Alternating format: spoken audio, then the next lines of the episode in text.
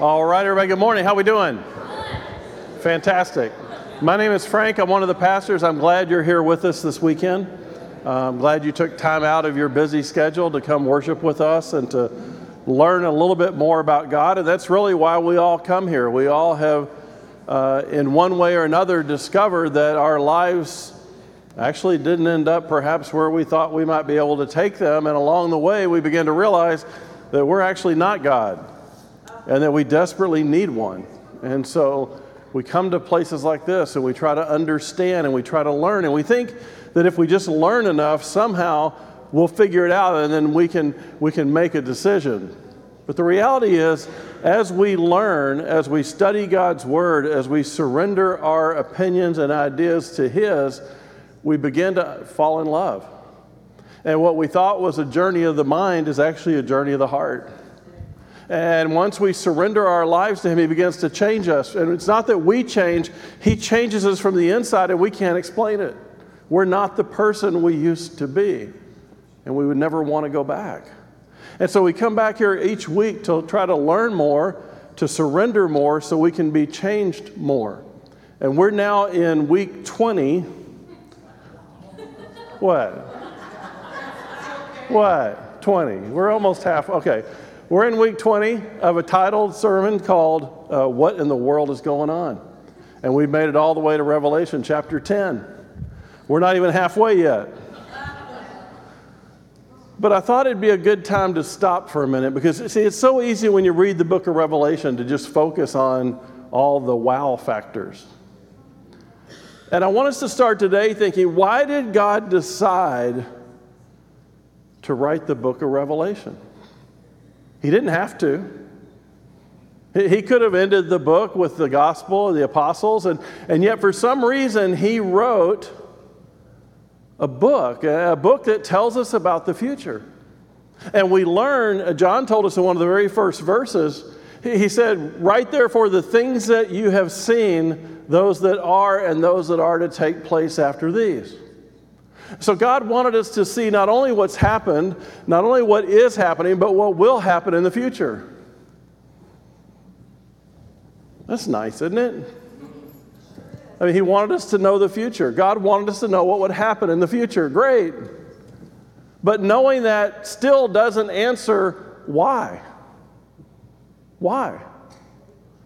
99% of all believers who've ever lived dating back 2,000 years are going to be dead and with Jesus when all this occurs. Most believers are never going to see end times. Most believers are never going to see uh, the uh, temple rebuilt. Most believers are never going to see the Antichrist. When you look at it over 2,000 years, we, we were, most of us aren't going to be there when all this goes down. Yet God goes out of his way to give us an entire book that's full of incredible visions and dramatic scenes and horrific judgments, amazing promises, and even wondrous revelations of what's to come. We see all the horror and we see all the judgment, but we also see a new heaven and a new earth. We see Jesus wiping away every tear. We see glimpses of heaven. We get to see what the throne looks like. We see the elders, the angels. It's an amazing story. It's an amazing book. It's an amazing moment in our future. But knowing all those things doesn't really change them. These are promises from God. They're certain to occur. It's going to play out exactly like He says. And if you think about it, knowing everything that's going to happen with the seals and the trumpets and the bowls, it's just information. Okay, so we know. We studied the seals, we're studying the trumpets, we'll study the bowls. At the end of this series, we're going to know a whole lot about this book. God's clued us in, we're in the know. But is that really what God wanted? I mean, did He just want a bunch of followers who knew the future and trusted Him to achieve it? Maybe that's part of it. But God gave us the book of Revelation so we'd understand the future, and because of that knowledge of the future, change the present. You see, it's very easy to get to this point in Revelation. and just focus on the details of what happens and which seal and when did it occur and was it pre trib, all that stuff, and miss the point of Revelation. The only reason to know and study the book of Revelation is so it can change you right now. Knowing the future changes your present. Surrendering to God's future changes your perspective, it changes the way you live. It's true that most who read and study these pages will not be here when these events happen. Hopefully, they'll be raptured. But the real question is how many of that 99% change their lives because of what they learned? How many people change the way they lived tomorrow because of what they know about God's promises in the future? Did reading these truths motivate them to change? Did it spur them on to action? Does knowing the future inspire evangelism? Does it bring about a sense of urgency? Does it help you see that everything in the world, everything you've stored up, is temporary and to live like it? See, if we're really going to learn about Revelation and not be changed by Revelation, then we can just stop. I mean, if we're just here to learn about the seals and learn about the trumpets and be able to argue with people about what occurs and when it occurs and which army is which animal, I mean, it's ridiculous. So, the moment in this book, we've reached an interlude, a pause. It's a good time to refocus, it's a good time to spend some time in self reflection. Have I changed the way I live today based on what I've learned in the last 20 weeks? Am I different than I was when we started this journey? Or am I just soaking in information? Has this story motivated me to go tell other people about what's going to happen in the future? Have I shared the gospel with more people? Have I prayed more fervently for the lost, for an opportunity to reach them with the truth of all that I'm learning? Have I refocused my priorities because of what I'm learning? What do I need to do to make sure that I get everything out of the next 13 chapters? To make sure that I'm not just learning, but actually changing. God wrote Revelation just like He wrote every word in the Bible to change us, shape us, to, to mold us, to motivate us, to transform us. That's what His truth does. As we continue in Revelation, let's make sure that we realize that what we learn here doesn't matter if it doesn't change who we are in Christ. James told us that faith, and I would add to that knowledge, without works is useless. Don't just be hearers of the word, be doers. My prayer is that your tomorrow will be different because of what we learn from the Holy Spirit today. We've reached the last interlude in Revelation. Twice during Revelation, God stops and allows us to catch our breath, to contemplate, to think, to focus on what's to come. The first interlude, if you remember, was between the sixth and seventh seals. If you remember, heaven went quiet for 30 minutes. And then it ushered in the three woes, like the world was preparing for what's next. Now we've reached the sixth trumpet. And before we go to the seventh, God has placed another interlude, a moment to stop and reflect and think, a pause before He ends everything. These interludes serve a dramatic purpose, but they also show mercy. God is allowing more time for people to turn back to Him. Before I unleash the next series of bowls or seals, I want to give you time to think. I want to give you time to process. He's still trying to get people on earth to turn back to Him. It's as if God brought things to the brink and then He pulls back a little to give mankind a little more time to repent. Revelation 10 1 through 14 is an interlude. Uh, through, well, 10 1 through 11 14 is an interlude. It's, it's a parenthesis between the sixth and the seventh trumpet. There's no parallel interlude when we get to the bowls. This is the last interlude. This is the last pause that God gives in Revelation. The reason is clear. Once the bowl judgments start, they start one after another, and it is done. So here, devastating and horrific judgment is interrupted for a moment. An additional information on previous events. And we're going to see during this interlude, God tells us a lot about the Word of God and about who the players are going to be in the next 13 chapters. It's almost like He said, okay, now, before I open these bowls, let me just introduce some people to you. And that's where we're going to be in the next two weeks, looking at the people that God is introducing. Now, there's certainly a change of subject here as well. When we were in chapter 8 and 9, we were seeing the wrath of God being poured out on an unbelieving world. Revelation repeatedly calls those who live on earth, those who lack the seal of God's protection, as unbelieving humanity. But now God turns and He's going to start offering encouragement to believers. You see, God's hidden plan is going to be revealed and accomplished. You can trust Him to finish things in His way, under His sovereignty and His authority. You can be confident in His purposes. You can keep proclaiming the gospel to your friends, knowing that it's true. There's a price to pay, but God's going to honor and vindicate His people. Chapter 10 begins with a word from heaven that is both instructive and timely, and let me just dive in there. I want to read to you the passage we're going to be doing today, and then I'm going to come back and unpack each verse, okay, like we normally do. Revelation 10. Then I saw another mighty angel coming down from heaven, wrapped in a cloud with a rainbow over his head, and his face was like the sun, and his legs were like pillars of fire. He had a little scroll open in his hand, and he set his right foot on the sea and his left foot on the land. And called out with a loud voice like a lion roaring. And when he called out, the seven thunders sounded. And when the seven thunders had sounded, I was about to write, but I heard a voice from heaven saying, Seal up what the seven thunders have said. Don't write it down.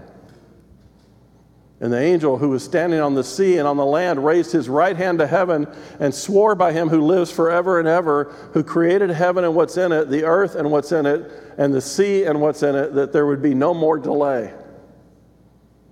But that in the days of the trumpet call to be sounded by the seventh angel, the mystery of God would be fulfilled, just as he had announced to his servants, the prophets. Then a voice that I heard from heaven spoke to me, saying, Go, take the scroll that is open in the hand of the angel who is standing on the sea and on the land. So I went to the angel and told him to give me the little scroll. And he said to me, Take it and eat it. It will make your stomach bitter, but your mouth it'll be sweet as honey. And I took the little scroll from the hand of the angel and I ate it. It was sweet as honey in my mouth, but when I'd eaten it, my stomach was bitter. And I was told, You must again prophesy about many peoples, nations, languages, and kings. So we're in this interlude between the sixth and seventh trumpet. Let's just go back and start. I saw another mighty angel coming down from heaven, wrapped in a cloud with a rainbow over his head. His face was like the sun, his legs were like fire, pillars of fire. He had a little scroll open in his hand and he set his right foot on the sea and his left foot on the land. Now, it's unlikely that this angel is one of the angels that we know. It's most likely not Michael. Uh, it's also most okay uh, in the New Testament.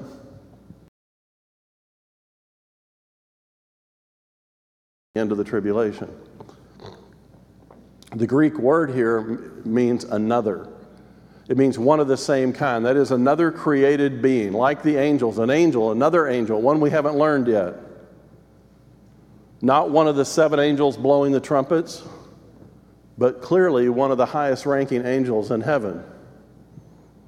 He's filled with splendor and greatness and strength. He's not small, by the way.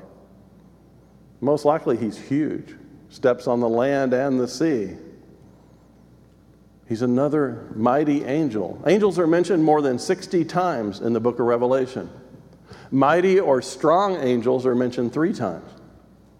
This angel coming down from heaven is described as mighty, perhaps just because he's majestic and huge. In the last chapter, we just saw demons coming up out of the abyss. Remember? The abyss was open and the demons came up. Now we see the angel coming down.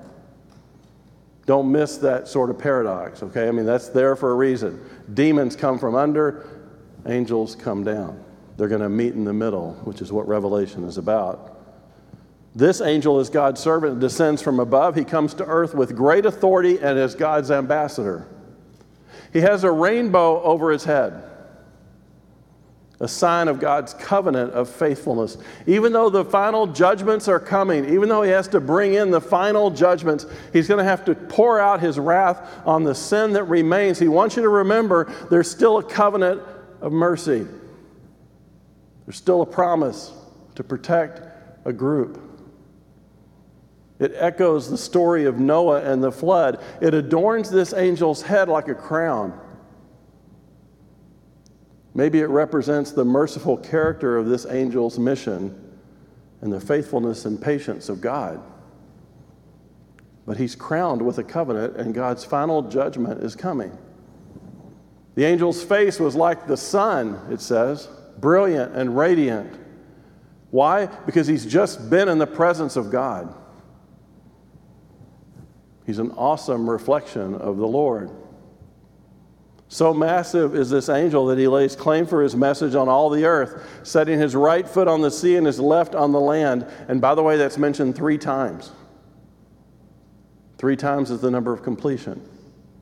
In Hebrew and Greek, if you want to make something bold, highlighted, and bigger font, you just said it three times. So they want you to know this angel has authority, puts his foot on the earth and on the sea.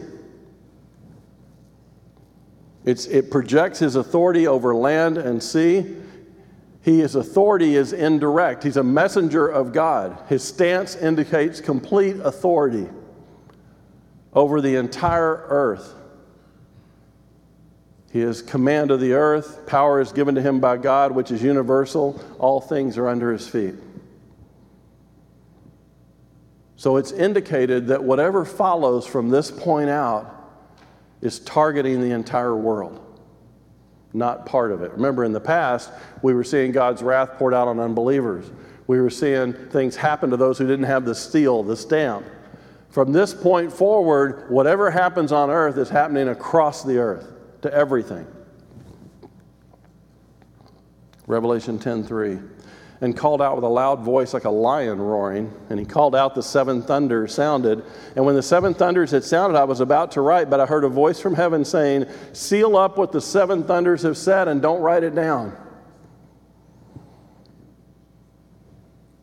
He cried out with a loud voice like a roaring lion. He wanted his message to warn everybody and to be heard by everybody. His cry is accompanied by seven thunders. Most likely, seven commandments from the throne of God Himself, voice like thunder. And the little scroll is the Word of God. Seven thunders, there's an additional judgment by God, a judgment that will comprehensively impact the entire world. Remember, I told you that in Revelation, we rarely see anything new, right? Whatever we see in Revelation has been mentioned in previous books. In fact, I've said it at least 50 times that if you want to understand Revelation, you've got to understand the first 65 books that lead to it. Psalm 29 3. The voice of the Lord is over the waters, the God of glory thunders the Lord over many waters. The voice of the Lord is powerful. The voice of the Lord is full of majesty. The voice of the Lord breaks the cedars. The voice of the Lord flashes forth flames of fire. The voice of the Lord shakes the wilderness. The voice of the Lord makes the deer give birth and strips the forest bare. And in his temple all cry glory. The Lord sits enthroned over the flood. The Lord sits enthroned as king forever the Lord's voice, the Lord's power, the thunders of his voice from heaven have been released. Seven of them, we don't know what he said. Seven seals have affected the earth. Six trumpets have blown in what seems to be cataclysmic judge, judgment. We're about to see seven thunders released. They've already sounded, they're ready to act. John's ready to write them down. And then something amazing happens. John hears a voice Seal up what the seven thunders said. Don't write it down. Why? Those are the only words in Revelation that are sealed up. Revelation 22:10 we'll find says, "Don't seal the prophetic word of this book because the time is near." And yet this time John is commanded not to write what the thunders said. So you might ask yourself, okay, all right, all right. If, if we're not allowed to know what he said, why do we need to know that he said anything? Why didn't John just keep quiet? Well, one result of it should let us know that as servants of God, we don't know everything. Not every mystery has to be revealed to us. We're on a need to know basis. God knows far more than we know. There are mysteries in the prophetic scenario of the end that should keep us humble. We clearly don't know and don't need to know all the things that God has planned in the end times. God has revealed much, but there are secrets He's chosen not to reveal. He can do that. He's God. Doesn't owe you anything. Giving you far more than you thought you deserved. In fact, Scriptures tell us Jesus did so many things, they couldn't even write them all down. There's a lot we don't know. We should not act as though we know everything that has been revealed. We know what God wants us to know. Exactly why John is not allowed to write down the thunders is a mystery. Maybe someday we'll know. And again, maybe not. John is being told to affirm God's sovereign control over the judgments that are proclaimed in the thunders and is prohibited from revealing what they do. The major message of the thunders is sovereignty. God is sovereign and we're not. God is in control, and the saints do not need to know all the details. Verse 5 And the angel whom I saw standing on the sea and on the land raised his right hand to heaven and he swore by him who lives forever and ever, who created heaven and who is in it, the earth and what is in it, the sea and what is in it, that there would be no more delay. But that in the days of the trumpet call to be sounded by the seventh angel, the mystery of God would be fulfilled, just as he announced to his servants, the prophets. In a, in a moment of oath taking, solemn oath taking, this angel raises his right hand and he takes an oath. This is the only time an oath is taken in Revelation. The message of the angel is twofold there will be no delay. From this point forward, there's no delay. We are rapidly moving to the end. We are going to pour out bowl after bowl after bowl. We are not stopping for anything. God's wrath is moving towards judgment, and from this point forward, nothing slows down. This answers the question of the martyrs in chapter 6. How long, Lord, will we have to wait? Till this moment. From this point forward, I'm bringing my wrath, God says. Evil will now run its course quickly. The Antichrist will arise from the abyss. He'll emerge as a world leader. God and evil, the lamb and the dragon, are headed for cosmic conflict. It's a global showdown, and it's going to happen soon from this point on. Second, the angel sounds to send forth the seven bowls. The blowing of the seventh trumpet brings about the seven bowls. Just like the prophets had promised, and we've looked at that. Now, in the New Testament, a mystery is not something unknown that man figures out. A mystery is something God knows, a truth that's previously been concealed, but God has now allowed us to see it. Does that make sense? In other words, when you read about mysteries in the Bible, it's not that it's not known, God knows. It's just that man doesn't know until God chooses to open our eyes and let us see it. God's plan and purpose in creation and redemption, made possible through the blood of the Lamb, is now being revealed. He is the God who created heaven, earth, and sea and what's in it. Spoken three times, by the way. He's sovereign creator. He alone is the source, the ultimate cause of all that is. This angel could not have sworn by any greater. God will confirm his word. Verse 8 Then the voice that I heard from heaven spoke to me again and said, Go and take the scroll that is open in the hand of the angel who is standing on the sea and on the land. So I went to the angel and I told him to give me the little scroll. And he said to me, Take and eat it. It will make your stomach bitter, but in your mouth it'll be sweet as honey. This voice from heaven speaks again. Sovereignty of God. He's directing everything that happens. This voice commands authority and demands obedience. God is, or John is told to go and take the scroll. Now, I promise you, he would not have approached this huge angel without commands from God to do it. The scroll looks little because it's compared to him, and it's little. These are imperative commands. Go and take, God says.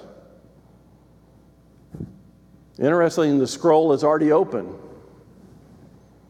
For you, me, we have an open book God has prepared for us to read, and it's called the Bible. As John's commanded to go and take this little scroll, God commands us to go and take His Word and explore its truth. There's an open book ready for the taking. This scroll represents the truth of the Word of God. All you have to do is go get it. John approaches the angel, he requests the scroll. The angel tells him, Take it and eat it. Again, the verbs are imperative, they are commands, not options, not ideas, not recommendations. John is to take the scroll and to devour it, to completely eat it up.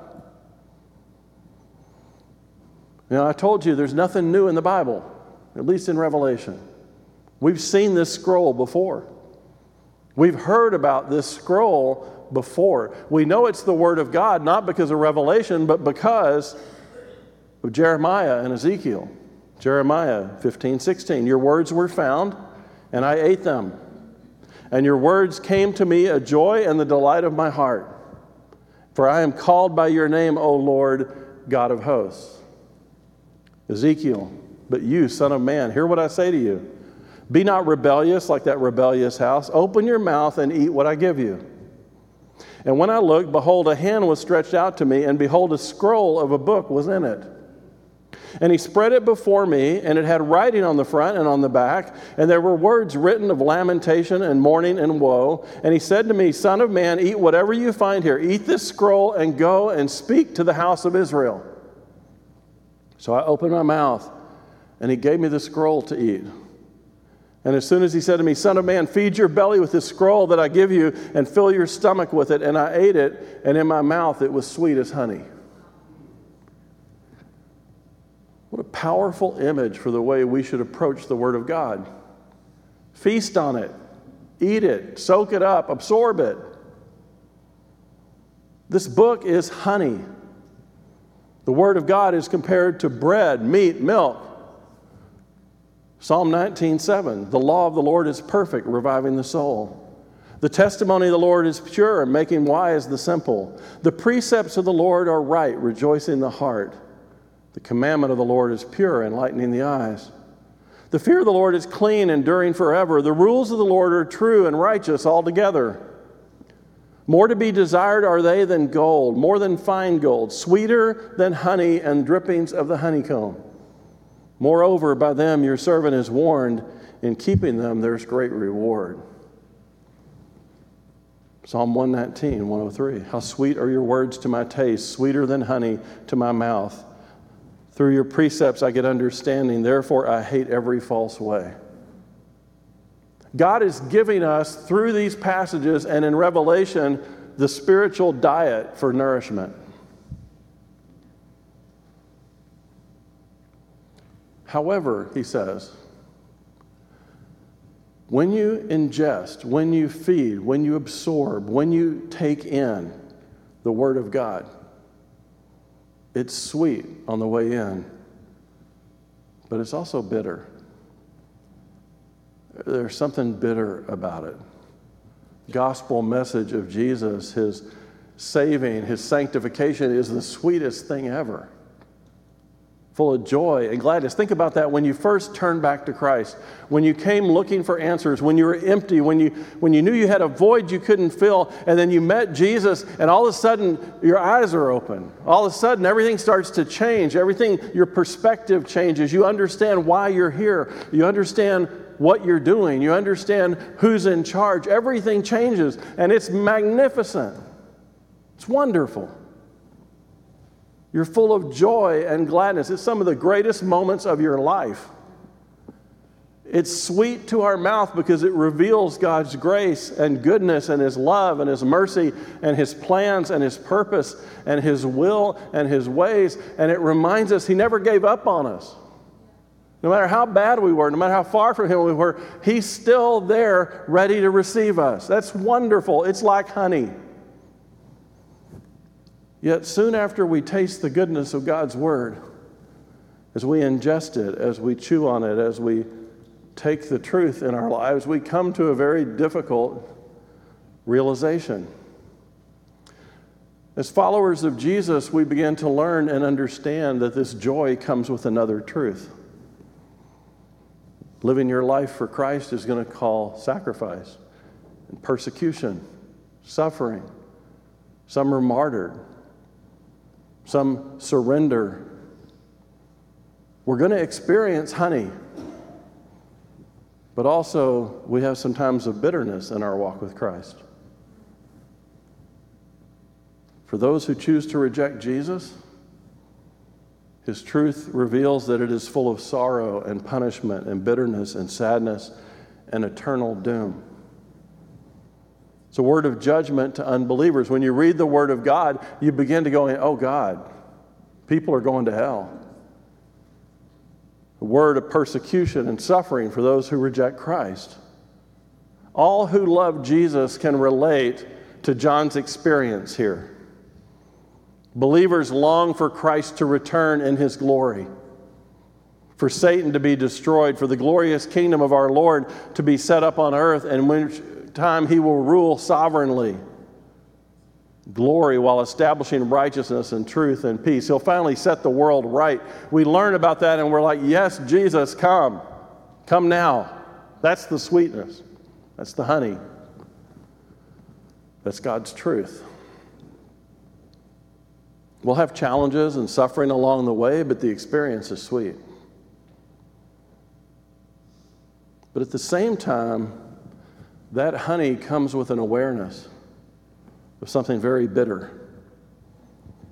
You see, the truth of God's plan, we learn, brings us great sorrow as we begin to understand what God has to do to those who reject Him. We all love non believers. We all love people that we work with, people in our families, our children, other people. And, and, as we surrender to Christ, He shows us even more love. Our, our, concern for them becomes greater and greater and greater. And yet, there's this reality that non believers who reject Jesus are headed to hell. Not my words, God's. And, and many of us, I know me, I think about people I love, and I'm like, God, please let me take their place. I'll, I'll take their place. Just Pour out your punishment on me. Let them go where you want them to go, God. Let, let me stand in their place. You see, because I love them so much, God, and I know the truth, and they don't seem to be able to understand it. They don't know what's coming. I'll take their place, God. I don't know very many parents who wouldn't take the place of their children if they had the choice. Where does that come from? Jesus. That's exactly what he did. God, don't pour your punishment out on the people I love. I'll take it for them. I'll go to the cross. I'll take their place. Romans 9 1, Paul says this I'm speaking the truth in Christ. I'm not lying. My conscience bears me witness in the Holy Spirit that I have great sorrow and unceasing anguish in my heart. For I could wish that I myself were accursed and cut off from Christ for the sake of my brother, my kinsman, according to the flesh. You see, when you feed on the Word of God, when you ingest it into your life, the Holy Spirit gives you a love for other people that is so strong that you wish you could take their place. You love your children, you love your family, you die for them.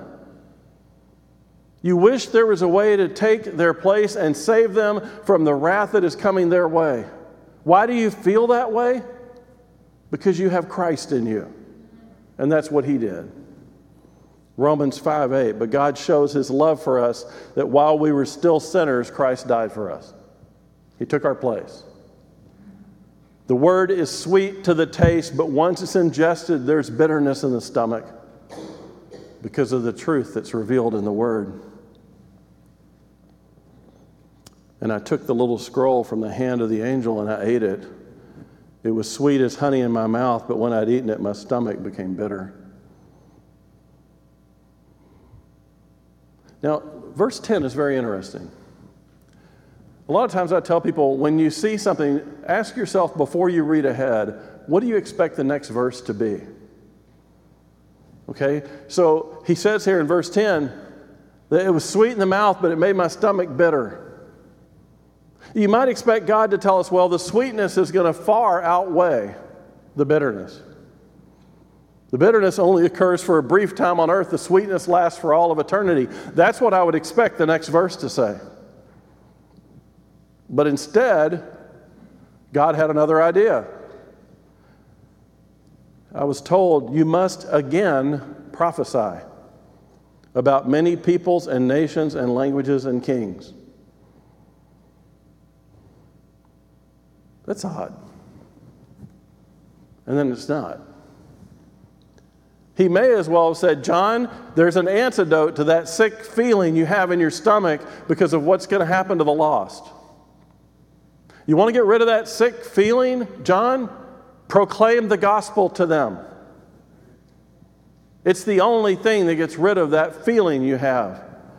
Proclaim it and keep proclaiming it. You need to prophesy, preach, teach again, John. You're at the end of your life, but you're not done yet. You need to keep telling the truth. You see, as we study end times, it's sweet, but it's also nauseating. Many people that we know and love are going to hell. They're going to reject Jesus' offer. They're going to have to pay the wrath of their sins themselves. They're going to tell Jesus, What you did on the cross means nothing to me. And they'll stand and die in the wrath of a holy God who did everything to keep them from requiring that He pour out His justice. If you read the book of the Bible, it's like, Please don't make me do this. Please turn back. Please come to your senses. Turn back to me, please. I'm a just, righteous God. I can't ignore your sin. It's got to be paid for. I love you, but I'm just. You see, as John reaches this interlude, he begins to feel the weight of the gospel. He sees the vision of God's wrath on unbelievers. The bitterness of the gospel is paramount. I was telling Tammy the other day, I'm really struggling with this this heaviness that comes. That's why it's very hard to teach Revelation because it's very heavy. You begin to see the world differently. You walk around and you see masses, and your thought is they're going to hell. What am I to do? The, the message was beautiful, wonderful, honey to me, but my stomach's ready to vomit over what I'm seeing in the world.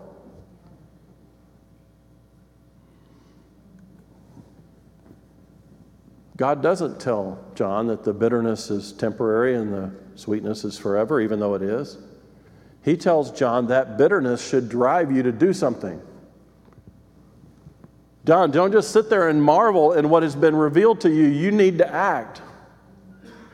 You must again preach the future about what's going to happen to many peoples, many nations, many languages, and many kings. John, we're not finished. That bitterness you have in your stomach, you've got the antidote. It's preaching the gospel. God is telling John, I didn't show you all this stuff so you just have some information. Knowing all this, you must, it's a command in the word, you must again preach. He didn't say, it'd be a nice idea if you did, it's optional. He said, no, John, you must preach the gospel. You must tell the world what I have shown you. Though it's not identical, this command is very similar to the Great Commission. You must is a moral imperative, a spiritual obligation. Like the book itself, God is proclaiming the word to the nations is bittersweet. It's bitter and a word of judgment to those who refuse to repent, but it's sweet to those who surrender to Christ. Same message. Many of us will sit around the table or chat on the phone with loved ones this Thanksgiving. As you speak to them, your stomach may start to churn. You may want to tell them everything that you know, everything that you've learned. But they've rejected that message so many times. That's why your stomach's turning. That's why it's really hard to think about anything else. You, people that you love are still stiff arming Jesus and you don't know what to do about it. And it's so sweet to you and so bitter at the same time, and they're not even worried about it. You're up at night pacing the floor, praying to God. Your stomach wants to vomit, and they don't even have a clue. You know they hate it when you bring up the Jesus stuff. You want so badly for them to know Jesus that it makes you physically sick. That's what John is realizing after ingesting the Word of God. The gospel message, the sweetness has passed, the bitterness now remains. This weekend, when that bitterness hits the pit of your stomach, I want you to remember the antidote that God gave John. You must speak again. That's a command from God. We're no more passive in this plan than, than John is. God has clued us in on the future because we have a role to play in that plan right now. We're here right now for a reason. Think about that for a moment. God's ultimate plan for mankind includes us acting on what we know, boldly telling the truth, allowing the revelation of Jesus Christ to change us today and also change our tomorrow. We don't call ourselves apostles and we don't receive literal visions and we don't get new revelations outside the Word of God. We're not required to swallow some prophetic book and utter words afterwards. But each of us has been given a crucial mission, just as important as John's to share the good news of salvation with the world. Yet, just like John, we got to internalize the message first. You can't share what you haven't ingested, you can't share what you haven't been uh, surrendered to. Because when you start to share, people are going to look at your life. Did ingesting the Word of God change who you are? Devour the Word of God, feed on it. Ingest it, absorb it, be spiritually full of God's Word. It'll change everything about every day. You will begin to see your only purpose here is to glorify His name. In fact, when you're so full of God's Word, it changes everything about you it changes how you live. You see, as ambassadors of Jesus Christ, we must not only understand, but we have to accept the gospel ourselves. We need to be able to communicate the message, not everything about the Bible. This is where I was, this is where Jesus met me, and this is what's happened since. Devour the Word of God, feed on it. The bitterness in our stomach should move us to do something to once again, another time, no matter how many times it takes, proclaim the truth to other people. John was 90 something years old, exiled on Patmos, and Jesus tells him, You must go prophesy again. That's what you need to do after ingesting the Word of God. People that we love are just one conversation away from the sweetness that is the promise of Jesus Christ. Let's be doers. Let's risk rejection one more time and proclaim the good news to everyone. I'm praying that this Thanksgiving, God will fill us not only with turkeys, but with boldness. Let's pray. God, I thank you for your word. Thank you for your truth. I thank you, God, that your word is not just something we read to learn, your word is something we apply in our lives. God, please don't let us leave this place like we were when we came in. I pray tonight that when we hit our knees and talk to you, we will be different people than where we were this morning because of what we've learned here. Help us, God, to pray as those in Acts prayed for boldness to share the gospel. That's what Thanksgiving is really about. You see, by sharing the gospel with non believers, we bring worship and thanksgiving to our Lord because we are glorifying his name. Holy Spirit, go ahead of us. Prepare the path, open hearts. Begin to prepare the field for the message to be delivered. Help us, God, to learn to bring the message not in judgment, but with love and compassion and mercy, but also a very real truth. We trust you, God, to go ahead of the conversations. We trust you that if we're obedient, you will bring the harvest. Send us to the harvest, Lord.